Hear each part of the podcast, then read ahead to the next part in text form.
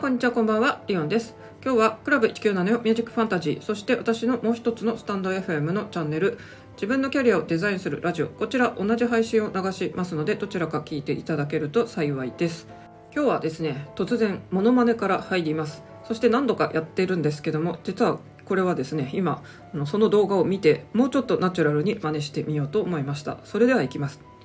諦めないで。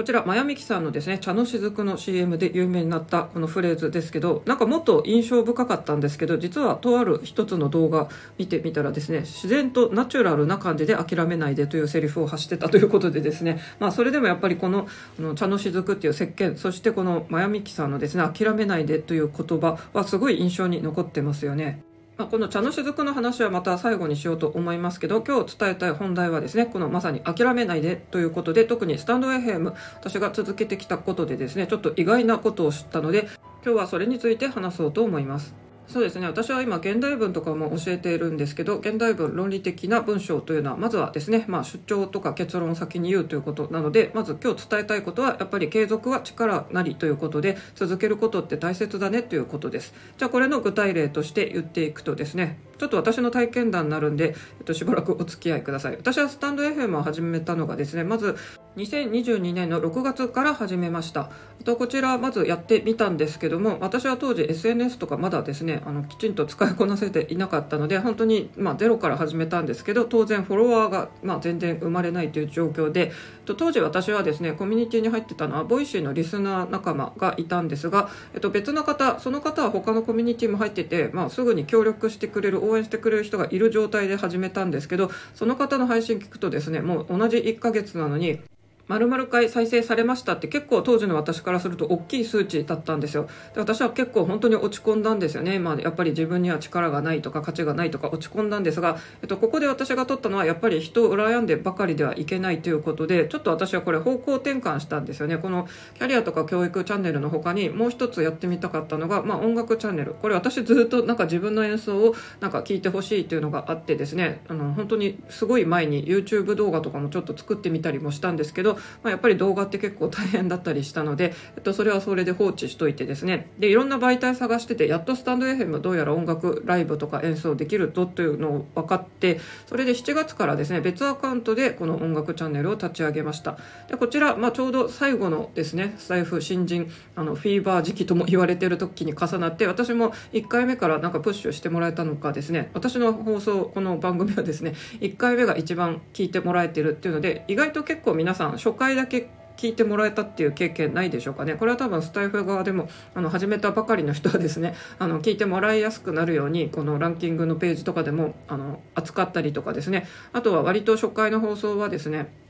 の人気ランキングで乗ったりしてる人も多いと思います。まそんなわけでですね、初めて1年ぐらいは私は結構ですね、毎日配信しつつ、あのスタイフの非公開アルゴリズムを独自で研究して、大体傾向もつかめてですね、あの結構ランキングとかにも載ったりしていました。ただ途中でですね何回かリニューアルそのアルゴリズムが変わったんですけど1回目変わった時ですねあのニュースと学びっていうコーナーができたんですよ。でその当時選ばれてた人はですねもう SPP の方ですとかあとは他の他チャンネルから来た人 YouTuber とかあとは Voicy の人気パーソナリティの人とかが、まあ、同じ配信をこのスタエフにもあの改編してる人たちって結構いるんですけどそういう有名な人がやっぱり選ばれている印象だったんで、えー、と私はですね、まあ、ここはちょっと難難しいなというふうに感じました。そして1年経って私はちょっと音楽チャンネルも毎日配信をやめたりとか他の人との交流をあえて控えたりしたのでですね、まあ、私の音楽チャンネルはかつての勢いを失ってったわけです。そしてキャリアチャンネルの方も本当に不定期にですね上げててこの前久しぶりに3ヶ月ぶりに配信したというひどい、えー、状況だったんですよね。ところが今日ですねスタイフ仲間のですねマミーさんマミーさん今ですねちょっと限定ライブを行ってちょっとライブ配信の練習をしたいということで、まあ、かつて私は音楽ライブ結構やってたのでお役に立てればということで限定ライブでちょっといろいろ語り合ったんですけどもそこでリオンさんのチャンネルキャリアの方ニュースと学びに載ってますよということを教えてもらいました。で私はもうここはですね本当に有名な方しか選ばれないと思い込んでて全然チェックしたことなかったんですけど見てみたらですねなんと私のキャリアチャンネル、えー、自分のキャリアをデザインするラジオが入ってるっていうことでちょっとびっくりしたんですよね。スタンド FM って面白いもので他の音声配信媒体と違ってですね配信者が多いところなのでとにかく配信者向けスタイフっていう風にタイトルに入れてですね、まあ、スタイフのその配信者としての悩みとかあとはメリットとかですねこうやるといいよみたいなノウハウ系が結構聞かれます。私去年のですね12月の配信でスタイフ疲れ再生回数が落ちた方いませんかっていうのをちょっと赤裸々に語ったんですがやはりこれですね他の配信よりはたくさん聞いていただけました。皆さんやっぱり意外とですねあの順調にコメントとかもらってる方でもコメントとかでですね実は私もこういうたまに突然スタイフ疲れちゃったりしますというふうにあのおっしゃってる方がいたんで、まあ、みんなずっとですね あのテンション高くスタイフの配信を続けていられるわけではないっていうのはこれ人間だから当たり前ですよね。かつ加えて私の、まあ、気質性質としてかつてはですね、まあ、精神科通院歴20年というので、まあ、本当重度メンヘラだったわけですよ。で一応今のところ寛解した雰囲気ではいますけどやっぱり私のこの心の病気っていうのは認知の歪みとかの、まあ、まだまだあの一生かけてどうにかしなきゃいけないっていうのを、まあ、背負ってるタイプなんですけどもそういう立場からするとですねあのリセット症候群ってあるじゃないですか。私かつてピアノ仲間にも突然ですね本当に仲良くしてたのに突然全ての連絡手段をですね立った人がいます。その人は今本当に札幌にいるのかどうかもどっか違うところに転職したのかも全然わかんない。と私以上にすっごい仲良くしてた人がですねその人にすら連絡先も知られずにですね本当に行方知らずとなったっていうので、まあ、たまにこういうリセット症候群の人っていると思うんですけど私もまあ気持ちは分からなくでもないんですよ。そして実は最近ですねもうスタイフでそれを感じてもうなんか自分のアカウント消しちゃおうかなとかスタイフ完全にやめちゃおうかなっていうくらい結構落ち込んだりしてました。私が何度も言ってる通りスタイフっていうのはですね商店街であったり、まあ、村社会みたいなもので、まあ、ちょっと地域の人と交流をしてないとだんだんですね本当に忘れ去られていくっていうので私はその1年前は毎日配信とかしてましたけどそれを控えたりあと他人との交流をちょっと減らしてみたところで実際今あのだんだん再生回数とかが落ちてきたりもしています。でキャリアチャンネルの方はもともと最初からですねその人が少ないって、まあ、嘆いてて別チャンネルを立ち上げたくらいでキャリアの方は本当にひっそりとですね あのちっちゃいままなんですよね。なんでこれもなんか意味あるのかなってだんだん思い出してもういっそのこと今年の取り組みとしてスタンド FM から卒業しようかなぐらいまで思ってたんですよね。なんですけども、まあ、マミーさんとは個人的にいろんなコラボ配信もしたりしてですね、えーと、マミーさんのちょっとやることになんか力になれればいいなということで限定ライブ練習というので、えーと、2人で話したところこの「ニュースと学びキャリアチャンネル」が選ばれてるよということで私は本当に驚きました。私と今交流をしている方っていうのはスタンド FM 私以上に長くやられる方が多いのでこの途中でなんかリセットしたいとかあんまり思わないかもしれないんですけども、まあ、それでももしかしてスタイフ疲れそして突然私のようにですねリセット症候群的にあの突発的に辞める人もあのいると思います。そういえば音楽仲間でもあの一旦アカウント消しちゃいましたっていう人この前いましたね。それでも何でもですね知らない間になんとこのすごい力がないと選ばれないと勝手に思い込んでいたニュースと学びに選ばれてたということでですねすごい、うん、びっくりしていますね。なんとまあ私は Voicy 結構最初の頃から聞いてる古参リスナーとアピールするんですけどもあのその頃から活躍している大河内先生税理士の先生ですけどもあの方とかですねあとは私はスタンド FM の中ではですねやっぱりあの自分で稼ぐっていうことを目的としてるのでマローヴィンテージのマローさんに憧れてるんですけどこの方 SPP であのもう最初のリニューアルの頃のこのニュースと学びに選ばれてたのを見てですねやっぱり丸尾さんぐらいきっちり人気がある配信者じゃないとこういうとこ選ばれないなと思ってた矢先に選ばれているということでですねあの本当になんか嬉しいですね。あとはですね、まあ、あの初期から交流させていただいている音声配信といえばこの人ということで香川さんも選ばれていました。香川さんはですねよくかつておっしゃってたんですが SPP の制度があった頃ですねあのすごい有益配信そして音声配信業界にとても詳しいなんと Voicy もやられてたこともありますし本当に全部の音声配信業界のことをいつもニュースでまとめているんですけども、えーと、こんな活躍をしている方だと当然 SPP とかにですねあの選ばれてしかるべきと私も思ってましたが香川さん曰く、まあ、いろんな音声配信のですねなんかことも語ってるから逆に好かれないのかなということでちょっと照れ笑いしてる感じでしたけども、えーと、そのリニューアル2回ぐらいした後私がこれいつどうなったかですねもう情報を追ってなかったんですけど香川さんしっかりここニュースと学びに選ばれててですねですね。もう香川さんのこのあの配信の作りは本当にラジオとかと同じぐらいですね。もうすっごい工夫して番組作られてますのでぜひぜひ音声配信作り込みたい方はですねあの香川さんの配信参考にしてください。作り込んでるといえばもう一般人には真似できないレベルで鉄佐野さんもいらっしゃいますが、まあ、鉄佐野さんは本当にですねあの曲とかもですねいろんな人に、まあ、依頼して作ってもらってるぐらいですね。もうなんか会社のようにあのメンバーがいるのでですねちょっと個人では真似がちょっとできにくいのでですねやっぱり一人で作り上げてるっていうことで香川さんなどの配信を皆さんもしよりいい配信したいなとかポッドキャストとかでも聞かれたいなみたいな人はですね香川さんの配信ぜひチェックしてください。さて気になる茶の雫ですけど当然ですねなんか問題あったよねというのでちょっと調べてみるとですね、まあ、アレルギー成分を含んでいたということで結構被害者がたくさん出て、えっと、厚生労働省からももう発売禁止というのであと訴訟とかも起きたということで、まあ、トラブルがあったというのは記憶にあると思いますがじゃあ今この会社どうなってんの？茶の雫石鹸ってまだあるの？って調べたら実は普通にまだあるようですね。その問題のアレルギー物質とかは全て取り除いたリニューアル茶の雫ということで普通に販売しているということです。まあ私もいろいろ個人で稼ぐとかですね、マーケティングのことを調べていると、一旦こうやって世間でですね、まあ事件も起きたっていうので、うん、同じ商品をまたですね、まあリニューアルしたということで売ってるっていうのは結構すごいことだなと思ってですね、まあ実際今売れてるかどうかはちょっと分かりませんけども何しろ当時昔のですねあの本当に CM バンバンと真由美樹さんの「諦めないで」がテレビで毎日のように流れている時代っていうのは本当に知名度高かったですよね。まあこの頃の広告の凄さとかいろいろ考えることはあります。あとは皆さんもですねマーケティングってやっぱり勉強した方がいいなと思います。まあいろんなものって全てですねあの自社製品を売りたいために個人のサービスを売りたいためにって作り込まれていることが多いので、まあ、逆にマーケティング学んでると例えば X であこのこのツイートポストいいなと思って、まあ、それを、まあ、ずっとですねなんか続きものなんで読んでいくと最終的にですね例えばアフィリエイトで高額単価と言われる転職サイトの案内って出たりします。でそれがですね自然ななんか自分の体験談とかだったらいいんですけどこれ絶対狙って作ってるよなっていうのは私は転職歴40社以上あるんであの感じ取ることができるんですよね。まあこんな風に裏をまあ読み取れるようになるとですね騙されにくくなるとか変なあの情報商材に騙されにくくなるっていうのがあるんで、まあ、皆さんもやっぱりですね世の中特に日本の社会この広告のすごい戦略ってですねすごいされてるっていうのはこれ Voicy の野本響子さんマレーシア在住の方があのよく指摘してますので、まあ、日本でなんでこんなに疲れちゃうのかっていうとこういう広告宣伝でですねあの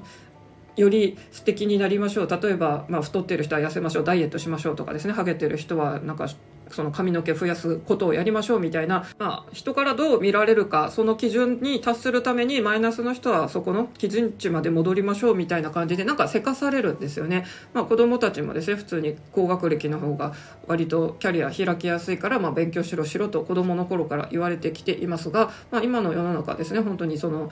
ルートに乗った人たちが全員成功してるかというと大企業ですらも年功序列とかそういう制度はなくしてるっていうことなので、まあ、日本でも一番でっかいトヨタですらもう年功序列は無理だって発表してますのでですね、まあ、生き方模索していかなきゃいけません。かといってじゃあもう学校に行きたくないから子供が不登校のままでいいのかっていうと学校で学ぶってまあ勉強もありますけど勉強は正直例えば私もやってるオンライン家庭教師とかでもあの補うことはできます。ただ集団の中でどうやって生活していくかっていうのはもう学校とかの大人数の中でしか学べないことだと思いますしあとですね会社、まあ、今は結構新卒カードをわざわざ捨ててですねもう最初からフリーランスとして自営でやりますみたいな人も増えてきてますがせっかくの日本のこの社会の新卒カードは非常にですねあの大切なものなんで私は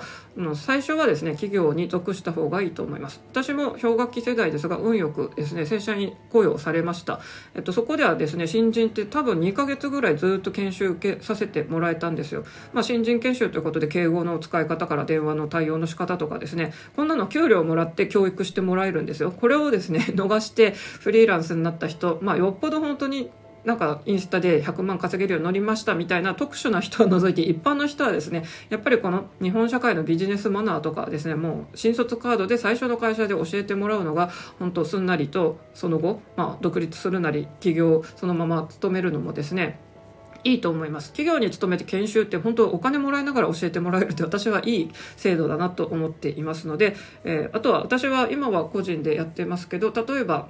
まあ、個人の仕事だけじゃちょっと苦しいのでですね他の雇われの仕事と兼業してたこともありますが、まあ、そういうところで Slack とか利用してるんで私も Slack の使い方とかを覚えました。これが私が完全に個人でやってたら多分ですね未だにもしかしたら Slack とか Discord とか使えないままかもしれません。やっぱり働いてるから覚えざるを得ないということでこういう新機能もですね使いこなせていく。チャンスもあるわけで、まあ、やっぱりですね、うん、企業に属してるっていうのは強みも多いんですよね。なので一概に、まあ、今の時代好きなことをしてフリーランスになりましょうみたいな風潮は多いですけどやっぱりその中で本当に稼げてる人って一部だと思います。驚愕の事実ですが女性のこういう個人でなんかやってますみたいな人多いですけど女性の開業した人のですねあの年収の平均実は9割以上がですねあの年収100万以下なんですよ。これ普通に多分アルバイトとかした方がですね絶対稼げるっていうので、まあ、正直あのキラキラ起業家女子とかインフルエンサーみたいなあのコーチングやってますとかカウンセリングやってますって人すっごいインスタとかでよく見かけますけど、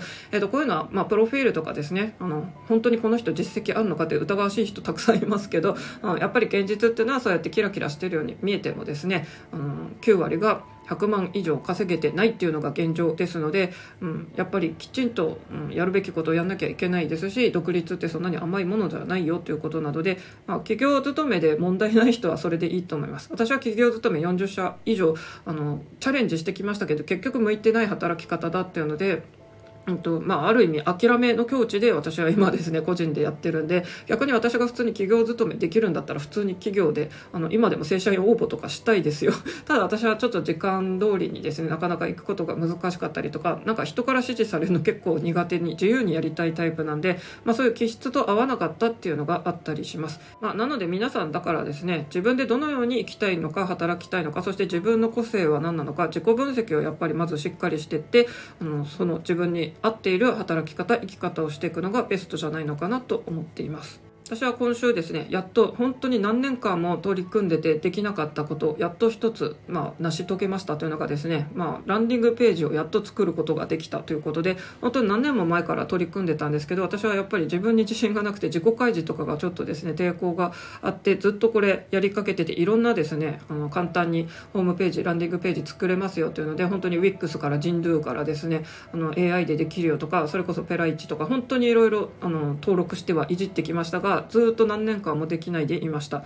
でももう去年の年末そういう自分がもう嫌だと思ったんでですね。もう2024年はそういうのを実現しますというふうにちょっとポッドキャストの方で高らかに宣言してで実際それを作り込んで今ですね。一応今公開してますがまだちょっと手直しが必要なんで、えー、と告知はもうちょっと後でやるつもりですけども、うん、個人で稼ぐっていうのは私は本当にがっつり。自分は企業勤めがちょっと無理だったので、うん、逆にこれしか道がないからやる。だから本気度も高いです。あの本当に主婦の方の気軽なですね副業とかは正直あの個人で開業してる身からするときちんとですね特定賞の記載がないとかですね。あのこれトラブルあった時どういう返金制度を使うのか全く記載もないままただ商品売りますよとかあと教えた経験もない人がですね本当に人から気軽にこうレッスン料とか頂いてますけど私はもう教える仕事を塾講師とかですね10年以上やってる身からするとなんか無料体験とかフィードバックとか体験授業とかもやらずにいきなりですねあのレッスンして、まあ、仲間内だけで褒められてる人それで満足してる人多いですけど仲間内じゃない人からですね ぜひレビューをもらってほしいですね。えっと、やっぱり塾講師業とかだとですねあの経験を求められますのでその経験はじゃあどうするのかっていうと未経験者 OK っていうバイトとかから始めて、まあ、とにかく経験を積まないとですねそんないいレッスンなんてできません。自分でできることと人に教えることは全く別です。学習のピラミッドっていう図がよくありますけどもこれの一番トップが教えることです。物事を一番理解している状態っていうのは人に教えられることです。だから自分ができようがですねそれをうまく人に伝えられるまではまだ習熟度は浅いということになります。まあその自分でできるからっていうので急に自分サービス始めましたと言ってもですね本当にそれ人に分かりやすく伝わってるのか研修とか何も受けなかったりフィードバックも受けてないけど自分が得意だからってだけで世に出したらですねやっぱりそれはいいサービスかどうかって判断しにくいのでやっぱりここはですね最初はモニターとかを使ってきちんとフィードバックをもらって改善していくとかですね、まあ、そういうのが必要だと思います。ちょっときつい感じで言いましたがやっぱり個人で稼ぐっていうそういうですねプロ意識がないと難しいのでなんとなくっていう軽い気持ちで始める人が、まあ、特にちょっと限定すると申し訳ないですけどやっぱり社会のビジネスとかからちょっと距離があるですね主婦層の方専業主婦の方とかそういう人が多いので、まあ、割と軽く気軽にいろんなものに手を出してますけどあのそれは本当にあなたプロの視点であのサービス提供してお金をいただけるほどのレベルなんですかっていうのは常に自分に問いかけてほしいです。で割とですねこうういう企業塾的なところで何でもとにかくやってみようみたいな感じで実際とある主催者の人がですねじゃあちょっとこれは私も行ったことのあるタイにしましょうか。友達がタイに行ってタイに遊びに行った。そしてタイ人です。日本語とタイ語が話せます。で今度タイ語のレッスンをですねその人友達を助けたいために開くことにしました。ということで、えー、レッスンのホームページをその人がバンと作ったのを見たんですが、えーと、その人教える講師のタイ人の方はですね教える仕事は経験ないです。そしてその主催者の人もですね、日本語教師の資格はあれど、あの特に自分で教えたことはないらしくですね、ただ自分が日本語教師の、まあその仕組みは知ってるからタイ語もできますよって言って始めたそうですが皆さんじゃあ実際ですね日本語ネイティブですけどじゃあ突然ですね日本語国語としてですね文法とか教えられますかって話なんですよタイ人だからタイ語がネイティブだからじゃあタイ語教えられますと言って初心者なのにですね1時間4 5千円という高いあの値付けをしてて私はこれびっくりしました。教えた経験もない未経験者が4000円、まあ、それでお客さんが納得して売れれば別にいいんですけどあのずっといろんな講師業をしてきた私から見ると、うん、随分初心者なのに高い値付けしてるなっていうふうに感じました。これは個人の強みでもあります。プラットフォームでもしですね、こういう外国語とか教えるって言ったら、本当に最初低いあの金額を設定し、かつですね、マージン取られます、手数料取られますので、本当に手元に入ってくるのは数百円とかいう世界です。まあ、それを嫌うとですね個人でそういうホームページランディングページ作って実際に集客するっていうので、まあ、それだと高い値段はもう勝手につけるのは自由なんですけどもただやっぱりその人のですね実績とかがないと実際に申し込まれるかどうかって問題だと思うんですよね、まあ、ここら辺も私も今自分サービスを作ろうとしてるので、まあ、ちょっと自戒を込めて語っております。がただ私は例えば英語の指導っていうのは経験とか実績あるんでですね私はそれをアピールポイントにしますね、まあ、初心者とこのプロの値付けの違いとかもですねやっぱりマーケティングをいろいろ学んでですね感覚をつかんでいくっていうのが、えー、必要となりますということで、まあ、キャリアについて今日は諦めないでということで、まあ、ちょっと本当にリセット症候群スタイフやめようかなぐらいに思っていた私が実はキャリアチャンネルひっそりやってる方でなんとニュースと学びに選ばれてたという嬉しい、えー、知らせをマミーさんから聞くことができましたということですね。というわけで、まあ、皆さんもどういう目的でこの発信をしているのか自分の思考を整理するためにっていう人も多いと思いますが、まあ、それだったらですねスタイフ交流がある場所とない場所ポッドキャストとかはない淡々とやる場所なんでどっちが向いてるのかそれともどっちの方も連携させてやってみるのかポッドキャスト単独でやってみるのかとかいろいろ考えることはあると思いますので皆さんぜひ目的をちょっと一旦スタイフやってる人は考えてみるのがいいんじゃないのかなと思います。当然ここ SNS なんでですね交流目的っていうのはうん、本当にスタイフ楽しいとこだと思います。私もこうやって、まあ、あまり広い人とは交流を取れないタイプなんですけどそれでもこう今回マミーさんと、まあ、2人で話すことができたとかですね。割と最初の頃からあの私はかぐわさんのファンかぐあーなんでですね あの2人で対談とかもさせていただいたこともありますけど音声配信のあのこと一番スタイフでも詳しいのはもうかぐわさんと断言してもいいと思いますのでぜひぜひかぐわさんのエコノミーニュースクリエイターエコノミーニュースの方もチェックしてみてください。ちょっと長くなりましたけども皆さんも目的を持って諦めずにいろんな発信発信に取り組んでいきましょう。Have a fun and let's think myself. それではまた。